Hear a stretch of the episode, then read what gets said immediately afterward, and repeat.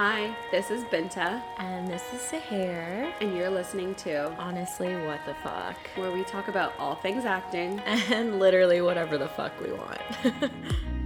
How are you doing Hi. today? I'm good. I'm I'm all right. I mean... The world. You know, yeah. Yeah. Uh-huh. Yeah. You know, um...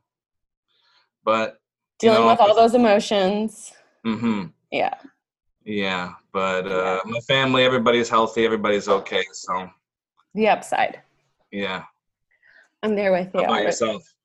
Same. I feel like really anxious right now and just trying to like, I don't know, put those like words and like feelings into like something positive. Mm-hmm. Yeah. I honestly didn't feel like I was going to cry this early. We're like two, three minutes in here, shedding yeah. some tears. But yeah, it's just like, I don't know, trying to figure out like how you feel about everything. And just like, mm-hmm. you want to say the right thing, but you also like, I know it's weird. I'm mixed. So sometimes I feel like, oh, I don't know both sides, but it's also just my story and I should just be more comfortable sharing like how I feel. Maybe it's not the right thing, but mm-hmm. and whatnot. But yeah, just wow. I think, yeah. I think what's like really tough too is that like the world's not like seeing mixed, right? Like there's like all of these people that are experiencing these things and they're mixed, but they're just it's black or white.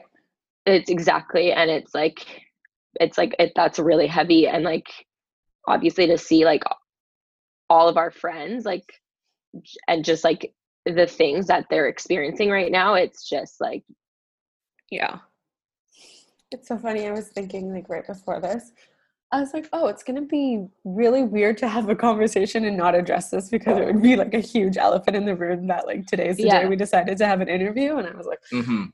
oh I was like oh it's gonna be interesting to talk about, but mm-hmm. yeah, and it can definitely go off. That could be like it's a whole fun. different episode. Yeah, one hundred percent. But I do like that you said that you're trying to turn it into something positive, because I know that sometimes the way I feel, where where positive isn't necessarily the way I would describe it. You know, mm-hmm. it's you know some of the that like kind of fiery rage that you feel, and you know just you know I'm seeing a lot of things online about. You know, what to do, you know, for, you know, white people or non-people of color, you know, what to do, you know. And it's great to have charities and donations and to give money and to spread awareness and those kind of things as well. Because I feel that a lot of people are confused. They want to, you know, their heart goes out. They feel a certain way. They want to help make, like, yourself a positive change. Mm-hmm. But then there's so much, like, blood boiling and emotions overflowing to where, you know, the rioting, protesting, violence and stuff like that as well, where, like you said, I can kind of see both sides to, you know, especially in America where things are a lot more polarizing out there. And then you have someone like Trump yeah, adding fuel to the fire and almost damn near supporting some of this stuff. And you feel like, shit, there's nothing to lose. Mm-hmm. You know, here I still feel as Canadians, there's still like that. You know, there's law and order and, you know, just right and wrong, and people are relatively kind of stay in there. But then once, you know, the police that you trust to serve and protect you start killing you, and, you know, the powers that be are not, I don't know, it's just a lot. And then you feel like, fuck it, violence, yeah. you know, breaking down the establishment, you know, smashing shit, burning shit, you know, that. that that seems like the right course of action sometimes. And you're right, it's it's in a weird place to where you want it to be pos- have a positive outcome. Mm-hmm. But, you know, for the, what is it, for the ways to justify the means or whatever like that. I don't yeah, know. It's a lot. I know what you it's mean. It's also interesting mm-hmm. that for a good amount of time, like, I feel like the only really, like, changes were, like, technology. Like, we were pretty, like, like, there was, obviously, like, there was nine eleven, and then it was kind of, like, mute, like we haven't, it's not the same as like, oh, we didn't have civil wars and all of this stuff, like growing up with that. Whereas like when Trump got elected, I was like, shit, we're living in a history book. Like, this is crazy. And then mm-hmm. it's so funny that that is kind of like that was the tipping off point, but then shit got way worse. We're like, let's throw yeah. a global pandemic. Let's throw like a civil rights movement. I'm like, wow, I can't imagine. It's just blowing my mind that like living through this, but I also can't imagine like living through slavery, living through the, those periods and all that stuff. And just like seeing all that change. Like I know that my mom has gone through all that, like has seen it. And like my mom is white. And so she dealt with all of like the racial aspects of like dating a black man and all of that stuff. So it's just crazy that like she lived through that stuff. And it was kind of hard for me to like understand because it wasn't as close. Like obviously I felt racism and stuff, but it wasn't as close to me because mm-hmm. we had moved so far from like that being unacceptable to like, okay, now there are like biracial couples and all of this stuff. But it's, I don't know, it's crazy. Now I just feel like I'm like, wow, this is, this is history. This is crazy.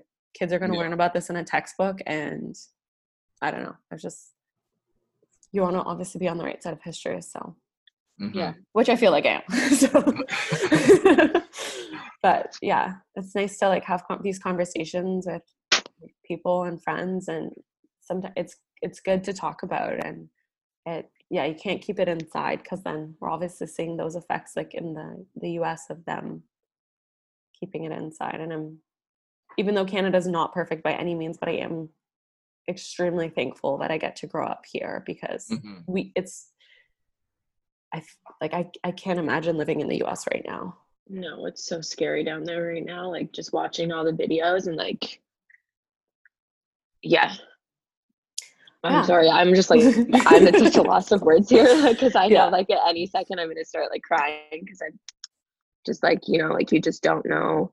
Yeah, well I think that gives a good intro. I mean, otherwise we're gonna make this whole episode about that and I totally think it deserves its own episode because it, absolutely it, it is. But I do want to hear more about something positive to make me about you, Percy, yeah. and like learn a little bit more about your journey and introduce um, sure. our audience to you. And just... Sure. Yeah. So if you want to, okay. Yeah. Should we okay. ask? Should we just go with the questions? Yeah, we'll we, go yeah. with the little questions. I mean, I feel yeah, like. However you want to jump in. All right. So, I guess tell us a little bit about yourself. Such a broad question. It is a broad one. It is a broad one. Well, let's see. I guess in terms of maybe my like, theater and acting beginning, I could maybe start in that realm. Yeah. Mm-hmm. Um, without going too far back. Uh, so for me, um, I always liked drama in, in high school. It was um, uh, one of the the class, one of the only not the only classes, but one of the classes I did the best in. And um, so I always liked theater. I always liked drama. But uh, actually in my family, my sister was kind of like the star initially. Um, I have a younger sister, and uh, she was like a singer, performer. And she was always like uh, the star, more or less. And um, so we went to actually, she had a meeting with a talent agent. And uh, so it was me and my parents. And uh, I just went with her. How old uh, were you at the time? Sorry, if you don't mind me asking. No, no, no. Okay, so let's see here. Jeez. Uh, or you thirteen, can say like, maybe? Okay, okay. Yeah, I'd say uh, thirteen, something like that. Okay. And so, yeah. uh, so I just go with my sister to the to the agent meeting. And uh, it was with Talent House. I don't know if you've heard of uh, Talent House here in Toronto, but it was with Talent yeah. House. And the agent there was just like, uh, so he liked my sister and he was signing her up. And he's like, so what about you? Do you act or anything? No, no, not really. And uh, it's like, well, why not? Would you like to? Like, yeah, sure, why not? So I got some headshots done. I uh, I signed with uh, with Talent House, and um, I didn't really even know what I kind of was doing at the time. It wasn't like a career um, direction for me or something that I was like wholeheartedly pursuing. It just kind of fell in my lap, so to speak, in the professional sense. And then I started going out for commercials, and I ended up booking a couple like small films and stuff like that. And um, yeah, I guess that's where my start kind of uh, began in that realm. Are you originally from Toronto? Uh, east of Toronto, uh, okay. Pickering. Okay. Yeah. Okay. Okay. Yeah. Yeah, Pickering out here, and then I went to uh, York University for theater there. So this kind of like inspired you to pursue acting your... Yeah, because truth be told, um, like I did all right in high school, you know, B plus, eighties or whatever. Um, but I didn't really have a direction per se. I wasn't going into science or... Uh, the square, you know, like the boxes that they're trying yeah, to branch exactly. off into. Exactly. Um, and I just loved theater. I had a lot of fun. Um, I had a really great uh, drama teacher, Mister McGuire, there at Dumbarton High School. And and yeah, it just uh, it just kind of really stemmed from there. And it kind of seemed like my only viable option to go to university. Like I didn't know what I was going to take. Like I wasn't an English major. I didn't want to take psychology or whatever like that. And then so I auditioned uh, at York, and then I got into the, the theater program there. That's amazing. Mm-hmm. Nice. Yeah. I do find that's kind of the hard part about when being in high school. And I think that everyone should almost take a year off after high school to kind of discover your, themselves, because it's so like, okay, yeah, you're good at math. Okay, here are the five careers that you can have. You're good at science. Yeah, you could probably become a doctor. These are your five options. Okay, you're yeah. good at art. Okay, well, there's not a lot of jobs in that. So if you want to be like an art teacher, that's great. If you right. want to be like, I studied interior design. So I was originally going to do architecture because I honestly hadn't even heard of like this being a career other than on like H G T V. And I was like, I don't think any of these people have a degree, but okay. And that's what I kind of found hard and about a creative is like, unless you have a teacher with that passion, you're kind of just like, okay, what path? Like, oh, that path. Yeah, you're just kind of like sitting there in the middle doing that. You're like, I don't know where to go. I don't know what to do. Mm-hmm. Especially um, in the younger age where, you know, you kind of dream, you see Hollywood and celebrity, but um, it seems like such so a far, far ways away. Yeah. yeah. You're like, California? Yeah, I'm never going to live there. Yeah. Yeah. I totally, I was kind of the same when I started. It's It's honestly really funny how I decided to move to Toronto was like basically how this all started was honestly Donald Trump became president. And I was like, if this guy can get a job that he's not qualified for, then like me being an actress is really not that far like, wow. off from me. And then where are you from? I'm like, from Ottawa. Oh, okay. Yeah. So I moved here. I'm going into my third year. I think I moved here. Yeah. Uh, it'll be three years in October. And wow. I was doing like a bunch of other stuff. And I was just unhappy because that was like what I was told, in Ottawa's really a government city. So it was really hard to like, I don't know, break out of that mold. And then I was just like, screw it, I'm going to move. Like Donald Trump became president and he has zero qualifications. Mm-hmm. So like I can, I could become an actress. The world doesn't seem that far away. Yeah. Which is really weird, but yeah, that was, it's really weird that that was my symbol of like, fake it till you make right. it. He convinced the entire country. Actually, I can convince no. one person. Um, so in a weird way, Donald Trump inspired your uh, acting career. That's always something. Yeah. That's a funny story to tell it. Yeah. It, right now, that kind of makes parties. me feel icky, icky saying that in the cl- current climate. But yeah, that's right. kind of the jumping off point. Mm-hmm. No, I hear that. So what would you say yeah. like some of your like motivation is to like, keep, because it's not an easy career to. No, I think especially since no. like, you didn't like it, you kind of, it kind of found you, it seems mm-hmm. like it kind of found you as opposed to, I guess you would constantly need motivate, motivate, motivation to stay in it. Motivation. Wow. Good word. uh, yeah, no, I mean, for sure. Um, so for me, it started off uh, York University there. So I'm in the theater program, you know, really liking it, voice classes, movement classes. I always liked theater, Shakespeare, and, um, and uh, reading plays and that kind of thing. Um, now in the second year, you have to audition to go into a certain acting stream. So you either go into the acting program uh, or the creative ensemble program. And then if you don't make it into either one of those, there's theater studies, which is a, a non-performance uh, kind of stream there. So I auditioned for both acting and creative ensemble, and I didn't get in. Oh. I didn't get in, and I, and that hurt. Like that hurt. I um I remember actually walking. Uh, my cousin, my cousin was with me. He drove me up to York because after the audition, it was uh, a couple days later where, where they post, you know, who made the cut. And um, my cousin Ryan drove with me up there. We parked, walked into the building. I see a lot of my classmates as um as I'm going up there. I'm saying, hey, you know, we're going to see each other next year, whatever, whatever. And um, I'm looking at the list. Okay, acting program.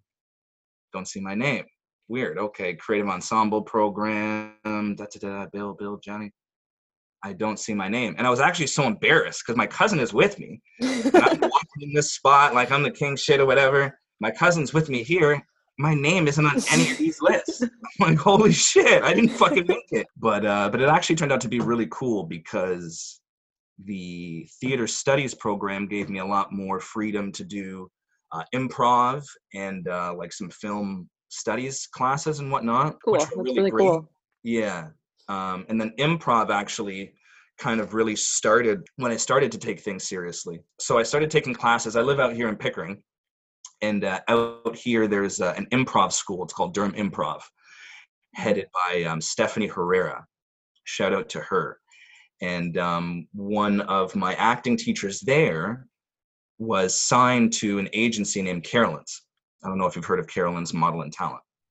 Mm-hmm. Yeah. And so it was cool. So we were in the acting class, and we would do monologues and whatnot. And then my acting teacher would send our monologues to his agent to see if there was anybody that um, she was interested in. It just so happened that she was she liked my monologue, and then she called me in for a meeting. And then I, yeah, I was signed with Carolyn's. So if I can backtrack for a second. Of course. Initially, I was signed with Talent House way back in the day, but I didn't know what I was doing, and I didn't quite take it that seriously.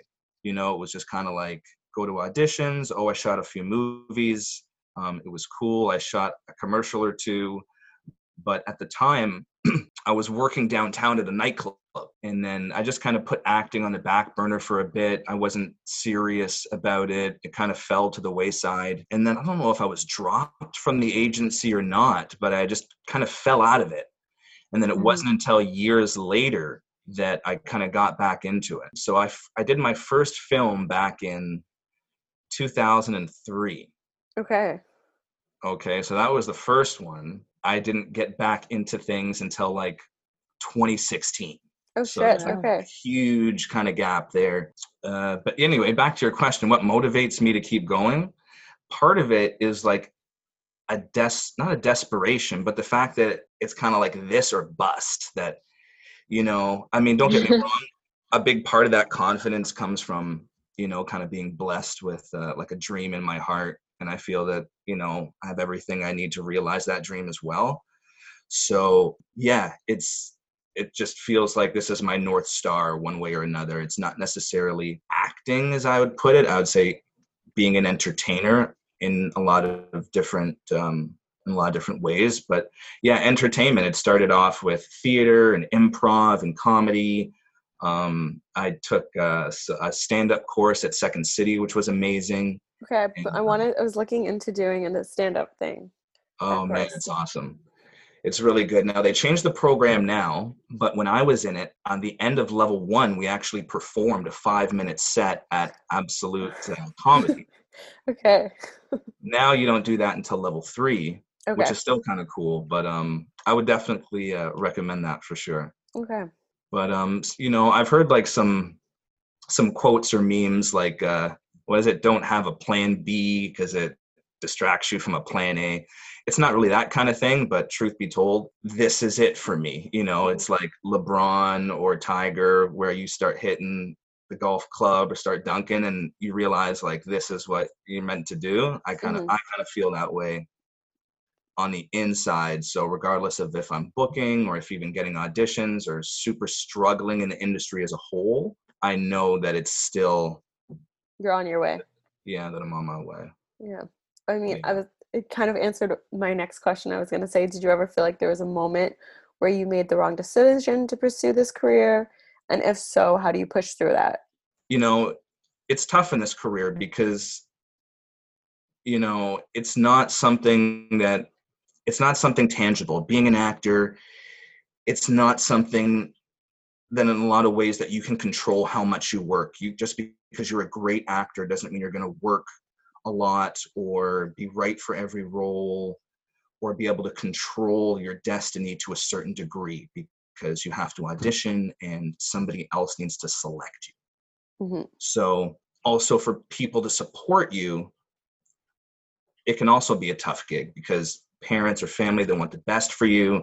They want you in something that's a little more stable, financially stable, have a career so you can have a house and, you know, the life. And all those art, checkpoints. Right? All yeah. the checkpoints, right? Yeah. So that you can properly adult and have a family and, you know, keep it going.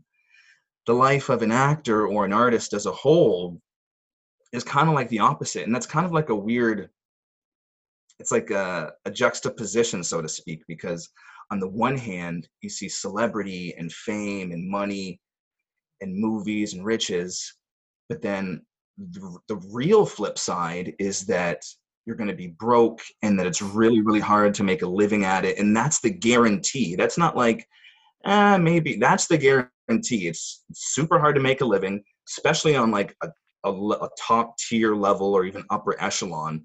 Maybe you can eke out uh, a minimal living and, you know, like do the waiter thing or server thing on the side and live in some shitty apartment, whatever like that. But it's like, that's, it's not the exception to the rule. That's the way it is. Mm-hmm. But in our heads, it's like this delusion of grandeur of being successful, being able to financially meet what you want and then do what you love at the same time. So mm-hmm. what initially kind of turned me out in this game was, you know, being paid like on set. So like, I'm not sure, you know, how, what your experience is, you know, necessarily here or there, but even in my early days, you know, being paid like two hundred fifty bucks to be in front of the camera and to act and to call myself an actor because I'm getting paid, like I was over the moon. I didn't care. I don't mind, like, even for me, the financial thing always outweighed working a steady job, mm-hmm. you know? Absolutely. Yeah, absolutely. The fact that I could be on a commercial and I was here for eight hours and say I made fifteen hundred bucks plus a buyout of three thousand. That was it for me. This is my life forever now. This is the only thing I ever want to do. Because mm-hmm. if, you know, working a grind job, how long does it take to make that kind of money? And you're doing something that you don't even like.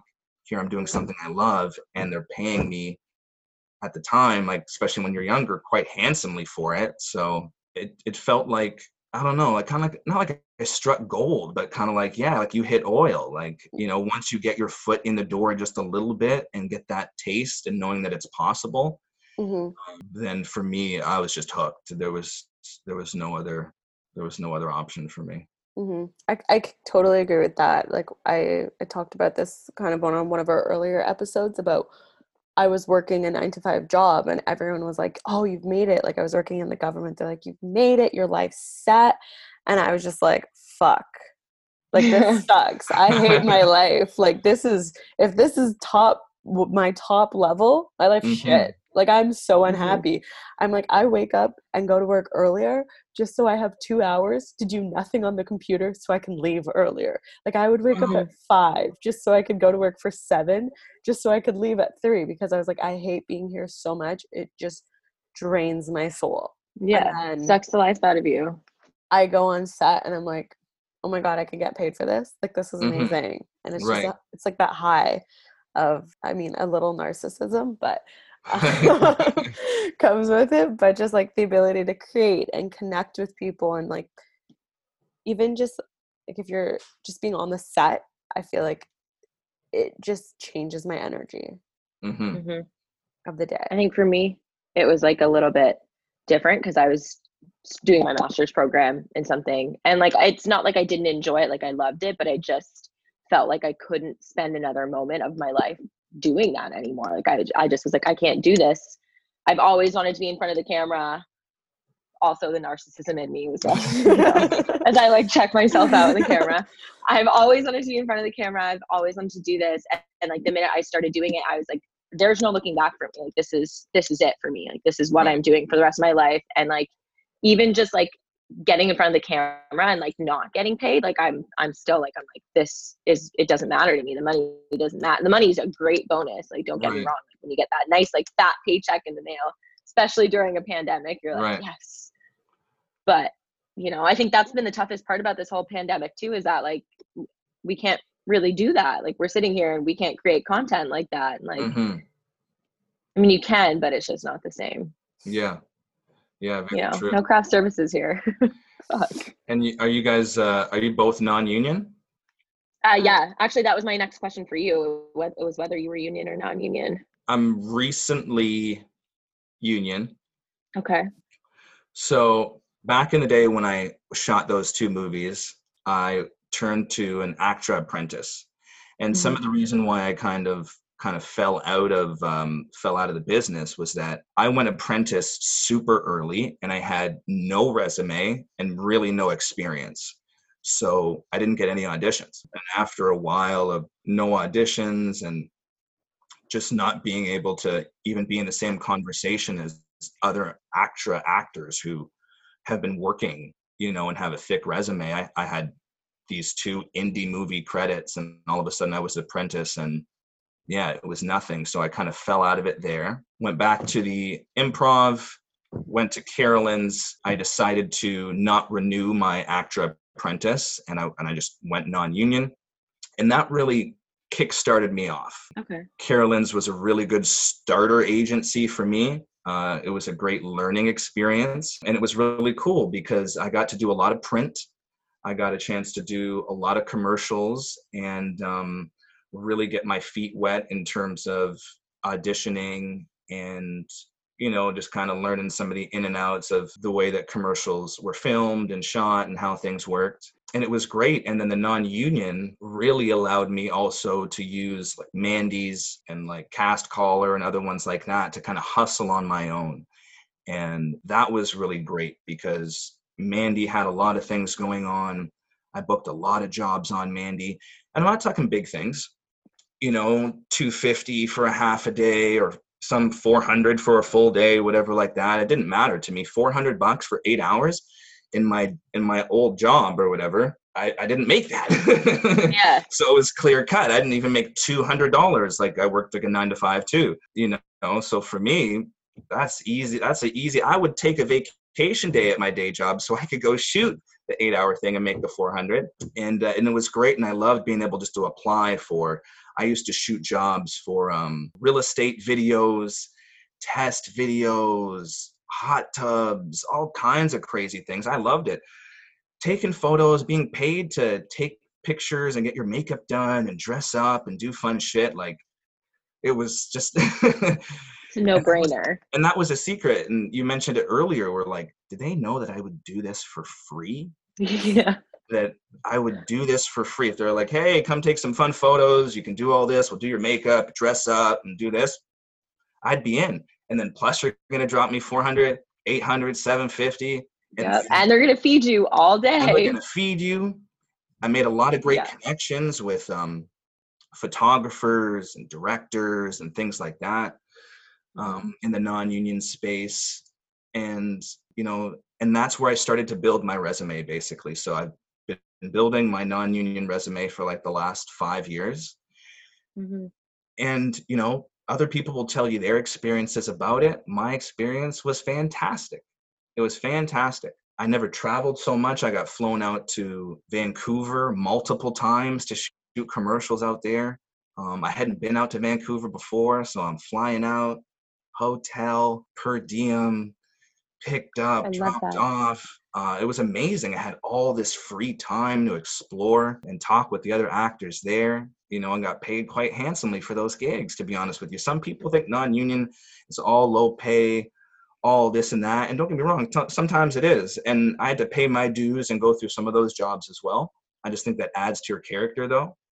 Mm-hmm. But being flown out, uh, I got flown out to Costa Rica. Uh, I got flown out to Costa Rica to do a beautiful shoot, uh, travel shoot. And yeah, I've traveled the world, made a lot of money, you know, had a lot of cool projects that I've been able to put like on my demo and that I just have the footage from that was just done really, really well. And it's a lot of auditions, a lot of commercials, not as much film and T V, but I did, um, Uh, I did land a few of those.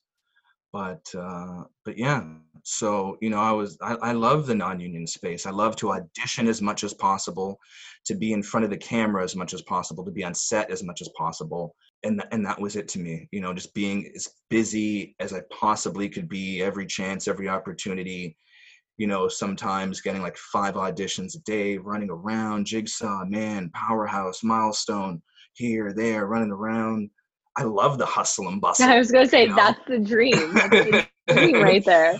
Definitely. Um, Those are like my favorite days, the days that you get to like hop back and forth and you're like, ah, right. I'm here. I'm actually here back to back. And then you like hop right, to the next one. Right. The days that I have stacked, stacked auditions, I'm like, this is what I want my life to look like. This is it. Yeah. Yeah.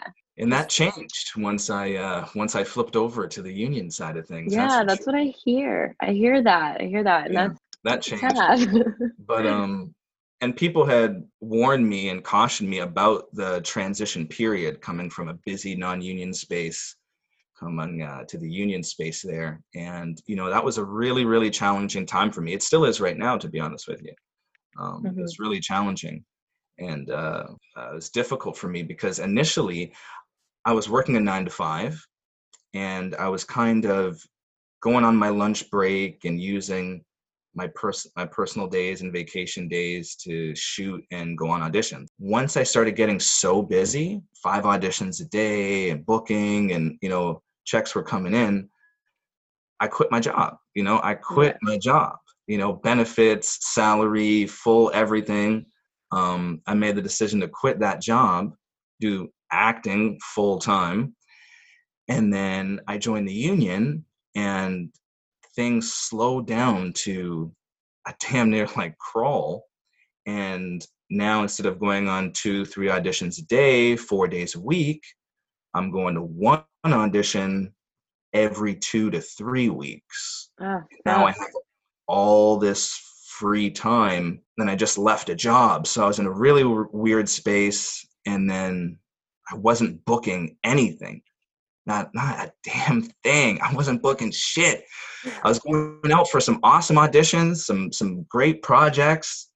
I didn't book a damn thing. So I was fucked. I just left my job. I just turned union. It's feeling hot that I had momentum. I come in here and it's ice cold for me. So threw a wrench in your whole plan. Whole plan. You gotta look back meanwhile, at those motivations. Meanwhile, all my non-union homies booking like crazy. Everybody's, I tell you, that's the funny thing. Whenever you're not booking, everybody around you's always booking. On mm-hmm. set, on set, hey, on set. Oh, oh man, it's it's killer, you know. It's been a really good experience for me because one of the things that I had to realize is that you really have to kind of find yourself outside of this business, outside of being an actor. And that was hard for me because being an actor is, especially on a professional level, is such a hard thing to do. There's so much rejection. There's so many obstacles. It's such a hard thing to do that you have to kind of try, that you have to give everything of your being to become that, you know, being an actor, mm-hmm. it's everything. Classes, school, doing my training, I'm doing my stuff. I'm getting an, you know, headshots, agent, you know, you're, you're doing your thing to become an actor. Then you become one. And then it's like, now, who are you without this? You know, you still have to be a human being. Who are you outside of being an actor? And that was screwed up for me because during this transition, I've had to find my happiness again, not auditioning, not booking, not even being an actor, just being myself outside of this sphere. And I think it's been kind of a blessing in disguise because I have such a new perspective and appreciation, not only to be in this business, but the importance of living a life full of experiences so that it can add to your performance, so it can add to your repertoire, basically. one hundred percent. You know? I think that's mm-hmm. one of the things that people are also really struggling with this pandemic, especially in a city like Toronto, is the slow down. Because when you slow down and you don't have like that party right. to run to, that dinner, the dinner plans you committed to, this, this, this, you're forced to look at yourself and you're like, okay, who am I without being on the go? Who is, right. like, and you're rediscovering yeah. yourself. So I think that's like, yeah. I, I was listening to another podcast and they were talking about, it was, oh, I forget his name, but he's called the Iceman. So he does like a lot of breath work um, okay. challenges, and he climbed Mount Everest in shorts. Like, that's his thing. Oh. Like, he's like takes cold showers and all of that stuff, and it's like all about like your breath work, getting in touch with your body. And he's like, mm. you know, everybody's struggling with this pandemic because they they can't do all of these things, that now they're looking at themselves and they're like, wait, who am I without like this dinner party, without being able to go to the mall, without being able to do this, without being right. And you're really just looking at who you are. And I I'm like trying to do the work and like figuring out, oh, we got to meditate. I got to do this. And like, oh, I got to work out because I want to be a person who works out and all of these things. And just trying to like find what my passions are mm-hmm. outside of acting. Cause it's right. It's uncomfortable. Like naturally I can talk about myself, but not like personally. So when people are like, what do you like to do? And I'm like, uh, cook. And they're like, okay, aside from like a basic necessity that you have to do. I'm like, oh, okay, I don't know. So it's like rediscovering yourself.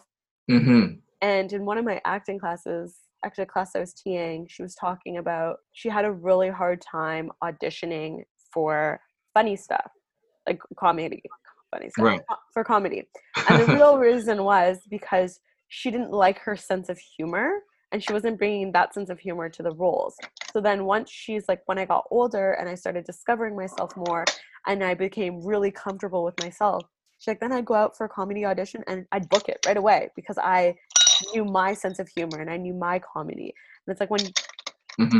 it's like, it's it seems backwards, but like when you take a step away from acting or anything, work on yourself, doing the work, it makes you a better person for that. But you had to take a step back from that exercise to essentially right. become big, a better person, which is backwards, but how it works. Yeah. Mm-hmm. Yeah. So where that, um, where do you T A? Um, I T A at Armstrong. Oh, okay. Yeah. I mean, not now, but I was doing that right before. And that's where you met uh, Alex? No, I met Alex um, almost right as I moved here. So in January, the year I moved here in October, and I did a photo shoot for a company she was to work for. And she, that's where we met. And I went over to her place for a fitting. And she's like, oh, like, why'd you move to Toronto? I was like, oh, I'm, I want to become an actress. And she's like, I do. And then we've been like best friends ever since. Right. But uh, it was so, I, it's honestly, I'm like, the universe works for you because it was so random that we met. And like, mm-hmm. I'm not, I don't, at that time I was just doing modeling for like, I knew the girl. So she was like, oh, would you be like, do you want to do some shoot? And I normally would be like, hell no. But then I was like, all right, let's, let's do this. And that kind of just like took off of like, just getting comfortable with being uncomfortable. And just, I have said like, when I moved here, I was going to say yes to as many things that like, push me outside of my comfort zone and that I would be genuinely happy to do.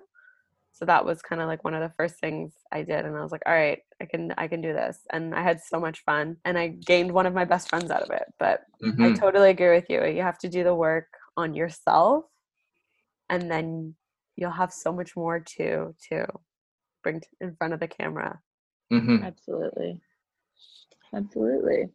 Yeah. Okay. So obviously, you've worked on a lot of things. What's the favorite? What's your favorite thing that you've worked on so far? There's one I want to say for clout and one for the experience. So, so do both. All right, say them both. both. Yeah, yeah. Okay. I'm here for both. So, for the clout, I uh, I, I played Barack Obama.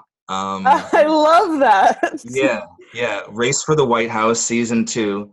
I um I'm Barack Obama.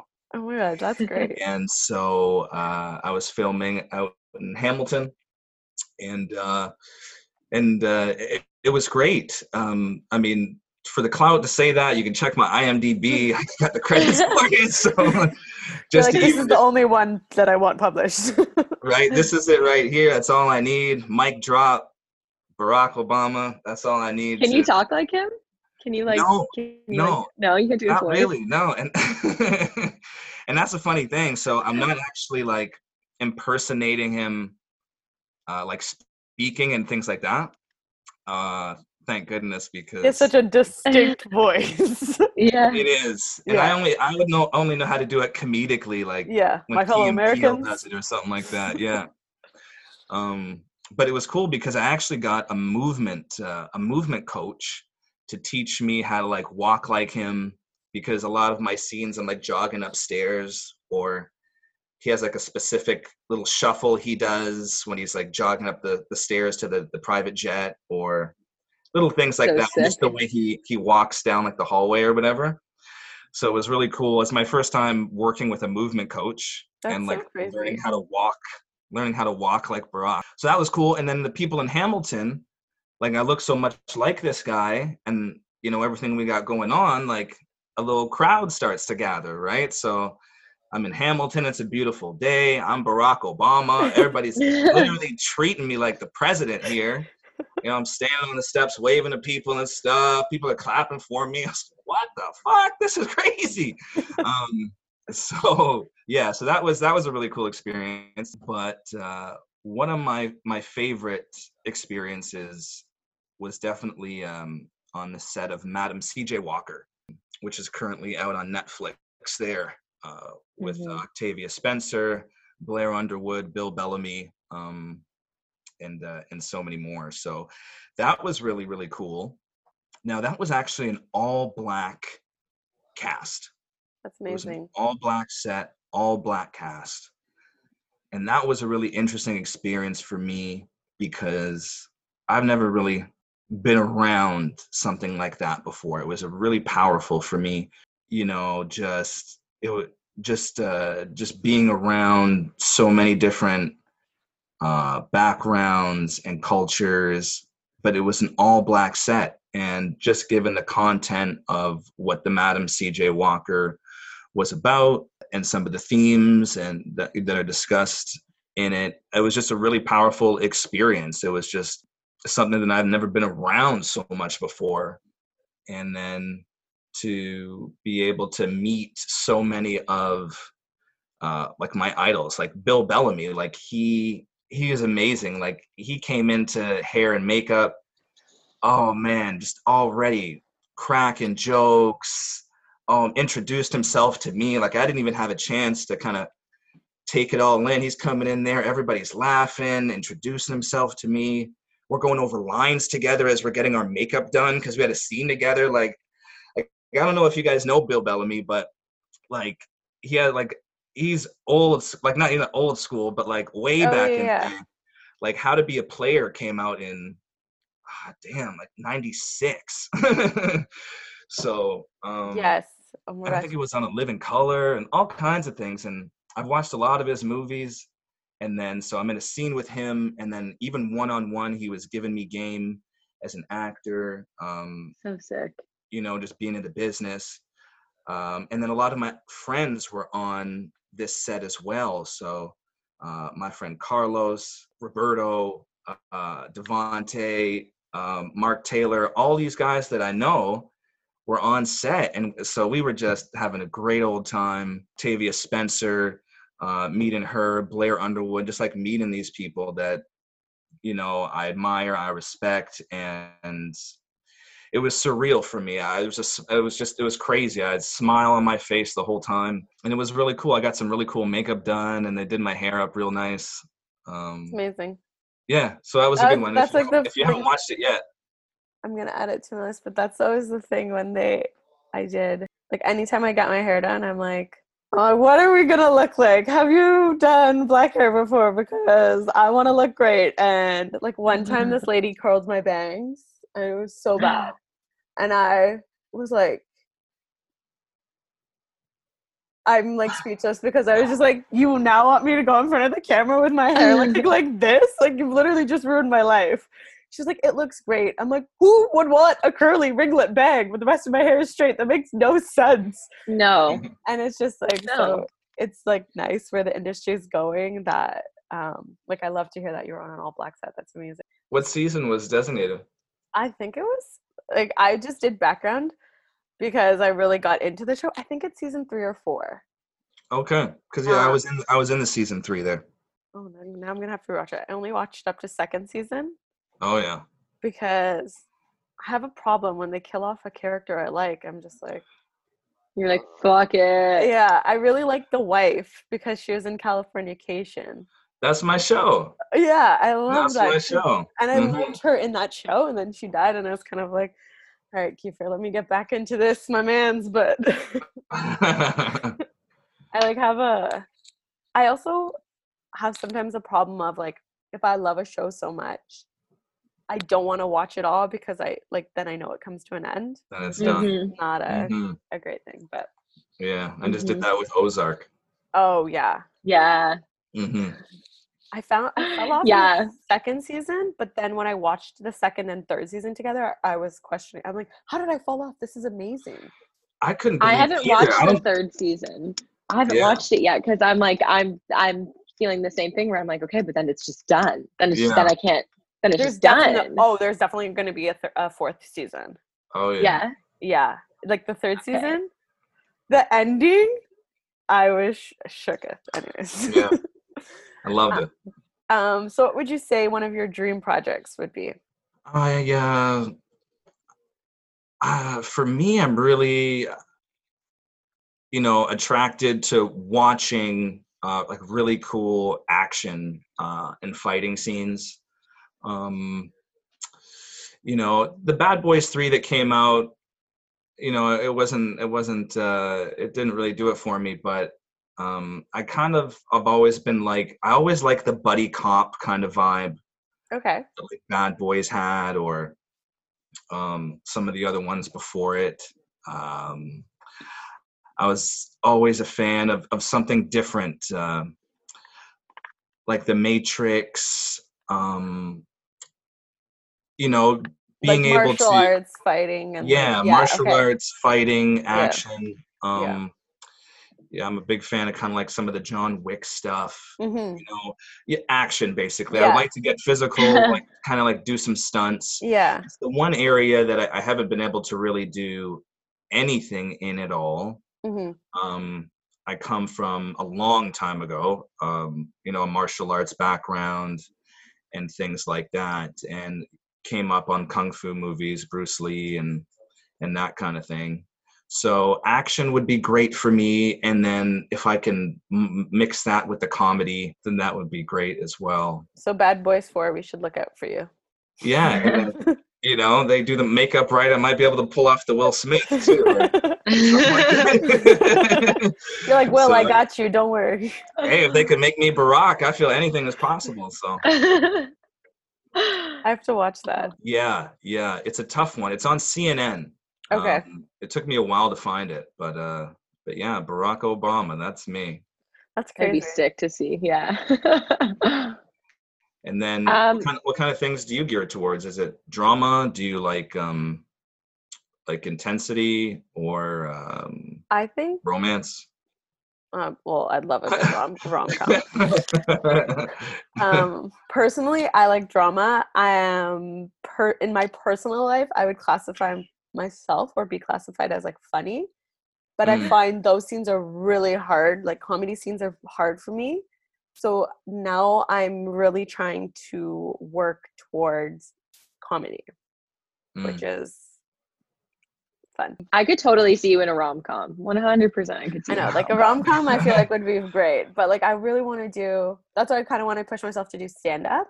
Mm-hmm. And whatnot, just because I think that will help me get outside of like my comfort zone, and I really want to find like comedic timing and be great with that because I can do it in my own life, which is weird sometimes, right? But I find it hard sometimes. I have had a couple comedy scenes, and just like the pace and finding everything, especially if I've seen the show, I find it harder to make it my own, and because then I just have the characters' voices in my head of how it should be, and it's not my own. It's like it doesn't have integrity.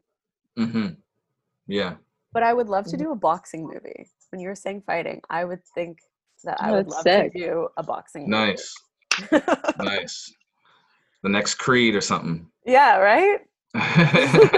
Okay, let's I'm not releasing this video if we going like this. Okay. So, thank God it's on the audio. No one's gonna see that.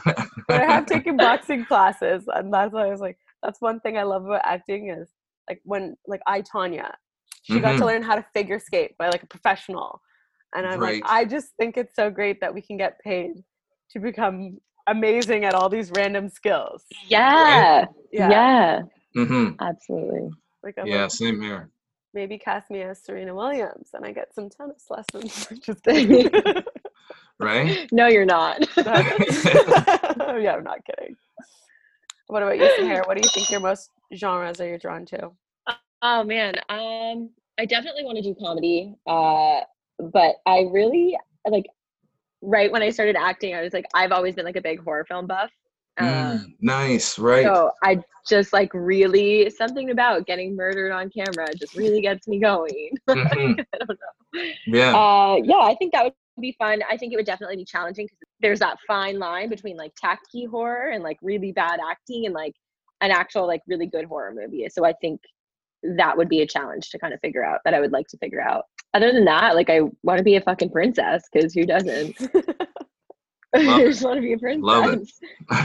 or, or like I've talked about it before too. Like I'm like, I want to be Spinelli when they decide to like go out and do that. You know, like I'm like, I want to get cast as, as Spinelli. That would be so ideal for me. I used to watch Recess all the time as a kid. So like, that's, all, that's all I want. That's all I want.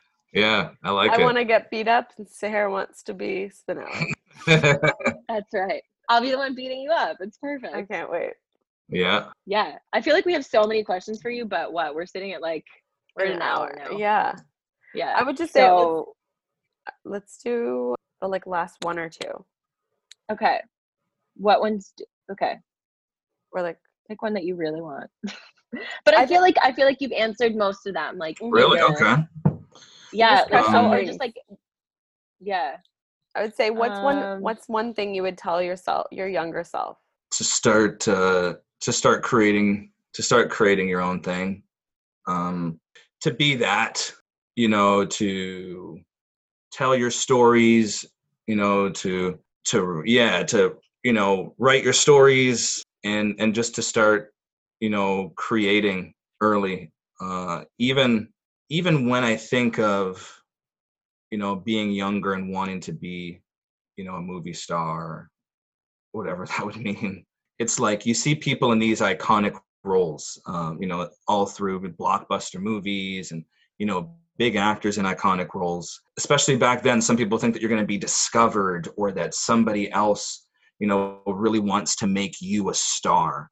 But nobody knows what your strengths are better than you do. And then so in order to portray that the best, you need to write your own shit. You know, you can't wait for some audition to come in for some perfect character for you that's going to change your career necessarily, because that's kind of out of your control. What's in your control is saying, okay, fine, I like action, I got comedy, you know, this and that, this is my lane. Let me write something myself that shows this in the best possible light, film it, and create my own shit. Because waiting for someone else to write your dream role, you can't. It won't happen. You know, mm-hmm. the, it's not going to happen. You have to write your own dream role. You have to tell your stories and be able to articulate them, find and find the story within the story. And then I feel that that's even now where. Where my success is really going to come from is through is through that process. Uh, you know, it would be great to, you know, audition and have great parts and, you know, get on shows and be a sick character or something like that. That would be awesome. Don't get me wrong. But when I think about making it to that upper echelon level, it's through writing my own thing, through creating my own stuff, through writing for other people. But it won't be through some mystery person out in Hollywood land writing some role for me that I'm even going to get the chance to audition for, you know? Yeah. So it would just be advice to my younger self, you know, just. You create your own destiny. Create your own destiny, mm-hmm. for sure. Yeah. I love that. Mm-hmm. I always mm. find that question's helpful because sometimes when I hear that to other people, it always just like resonates. It's like, yeah, it's a selfish question that I ask of basically give me advice, but something yeah. that you tell yourself before. So I always find all coming back to me. Just kidding. Yeah. No, um, nice. Hey. But I, no, I think it's just so helpful because sometimes when you think of like growing up and just like trying to figure out the world, and you hear that one piece of advice and it just sticks with you. So I just think, always think like, and even we're still growing, like we're, we're, you're never not growing. So hearing that now, like that resonates with me. Like, okay, I want to make it, I got to create my own things. So. Mm-hmm. And then yeah. even you just saying that, it's like, it's like, you know, to be an actor, you have to believe in yourself, right? You have this belief that you have something special, unique, a talent, whatever you want to call it, to be in this business, to perform, to entertain, to, you know, to tell stories, that you have something that says, you know, I want to be in this, but that you have to show and prove in this business as well. And then a lot of instances, people aren't, they're not in the position to show that that often. You can be either in, in an acting class, which allows you, you know, to perform or practice or play on a weekly basis. Hopefully, you know, in an audition, you kind of get to play, sort of. And then, you know, when you're on set, in that regard, you're, you know, honing your craft and things like that. But on a day-to-day basis, how do you showcase to people, you know, your light? How do you show them that you're, that you're supposed to be here, that you're a great performer, that you have something amazing to offer? It's hard, you know? And then that's why I feel that you can have great intentions and you can, you know, feel that you have what it takes to make it and that people just haven't seen your best yet and, and all that kind of thing there. But that's what I mean with creating the content, is that you have to show people, you know, so you can either perform on a street corner. I've seen people performing in, in subways and crowded areas where they just have to perform to get a real reaction to see if they have, you know, the moxie, what it takes, you know? So it's like, if you're not in a class or if you're not on set, how, how are you an actor? What is being a full-time actor? You know, I'm a full-time actor. What does that mean?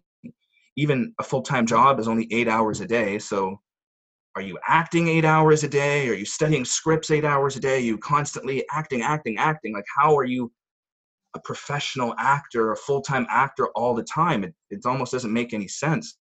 Mm-hmm. But in terms of creating your own thing and creating your own destiny and putting, you know, pen to paper or, you know, recording the video, is like, you can, you can show people, take a look at, take a look here. I can show you what I can do, my performance, the thing that I, this fire in me, what makes me special, why I'm in this, take a look. Don't listen to me tell you why, let me show you why for yourself.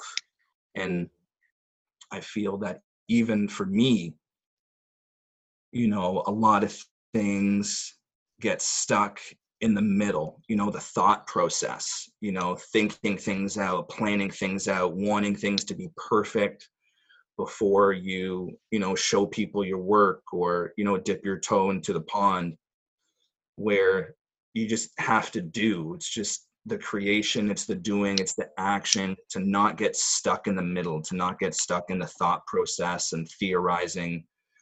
It's the action and the showing and the proving. And that's the one thing that you can control, is creating your own shit, creating your own narrative. You don't like the roles you're going out for, you don't like the way you're being cast, you don't, you're not even being brought in for parts that you think you would kill. Well, fucking show me on your own that you could kill something like that. You know, make me pay attention. Everybody thinks that something is owed to them or something. Just because you decided to be an artist, people are, you know, going to watch it and take the time and, you know, certain things like that, where no, no, no. If you want somebody to pay attention, you have to make them pay attention.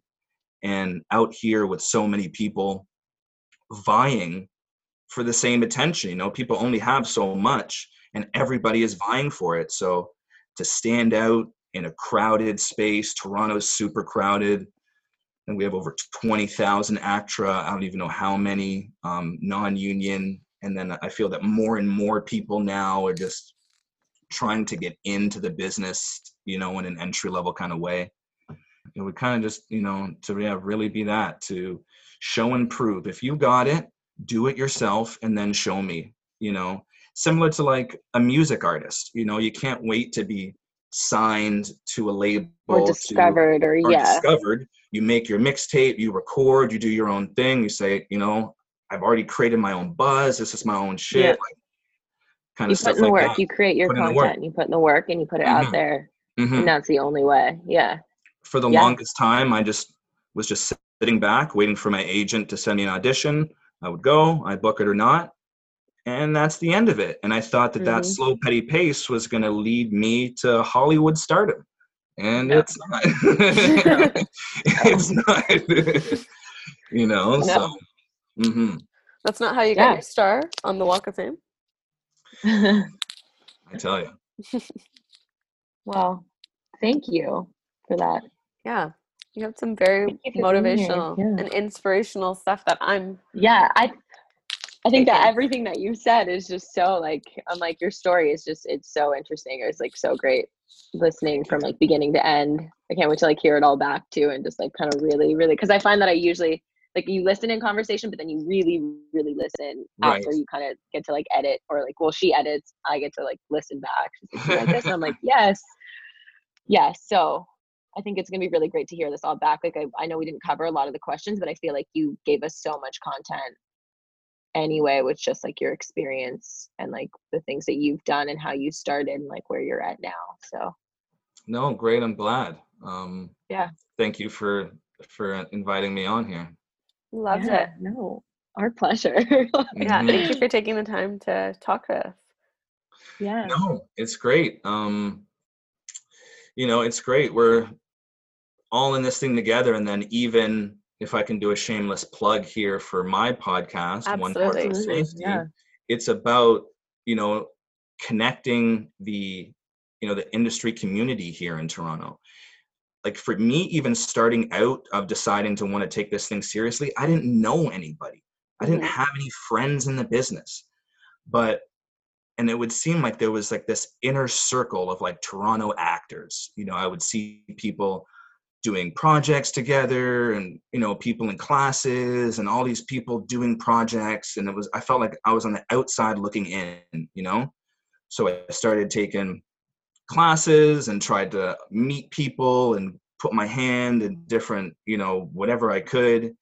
And then, but I still felt like I was on the outside looking into like this inner cool group, this inner sanctum of actors who work together, do projects together, you know, do all this stuff. And with this podcast, I was looking to, for people like me on the outside looking in and to connect the community together. So if there's somebody that you don't personally know, but you've seen at auditions and always wanted to say, hey, or, you know, ask them something or this and that.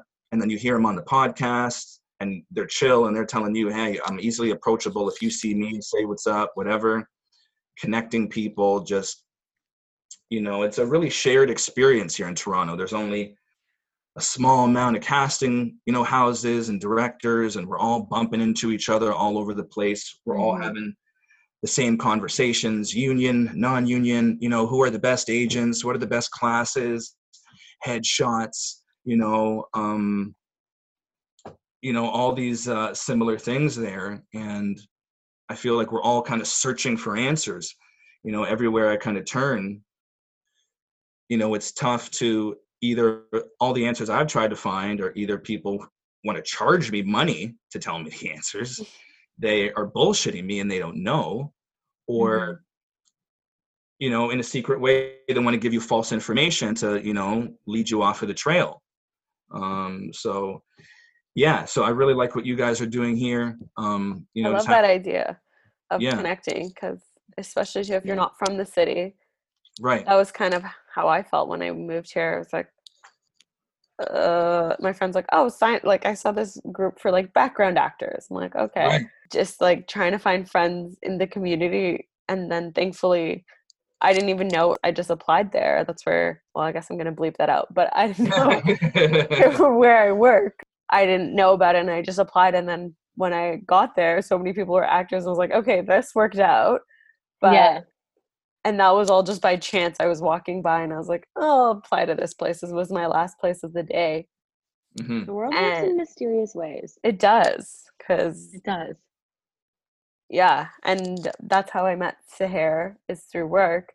But even still, I have like, I feel like I have a, such a small circle that I would like love to connect with more people. So I love that you have a podcast that does that. Yeah. Yeah. Definitely. We'll definitely like plug your link podcast all the into, like, info in our link all this bio. Stuff. And um, I look forward to uh, to having you guys on that one as well there. Yeah. I would love to join you. Because even, you know, it's like a great perspective, you know. I mean, I don't think I got into your full background, but to come from Ottawa to Toronto, moving here, you know, getting an agent, going to auditions, those like stages of, um, of, you know, kind of getting your feet wet and, you know, you're shaking the industry. Like you said, you've been to, you say Armstrong? Armstrong, was it? Armstrong. Yeah, Armstrong, right? Armstrong. Um, and then you mentioned, you know, Second City and then, the, you know, the different classes and then even your experiences non-union or the want or the allure of going union. Yeah. You know, is, is that as a, as a, you know, goal as well. So yeah, I think yeah. we'll have some, a lot more interesting conversations to come for sure. Yeah. I can't Absolutely. wait. And I can't wait for us to all meet in person one day. I know. Oh, this would have been so great if it could have been in person too. Like it would have been so much fun. Yeah, yeah. Well, I'm definitely down to do a part two whenever yes. the situation allows. Yeah. Yes, one hundred percent. Thank you so much for your time. My and pleasure. I hope My you pleasure. Have a wonderful Tuesday. Yeah. yeah. You guys as well. Stay healthy. We'll talk Stay to positive. You soon.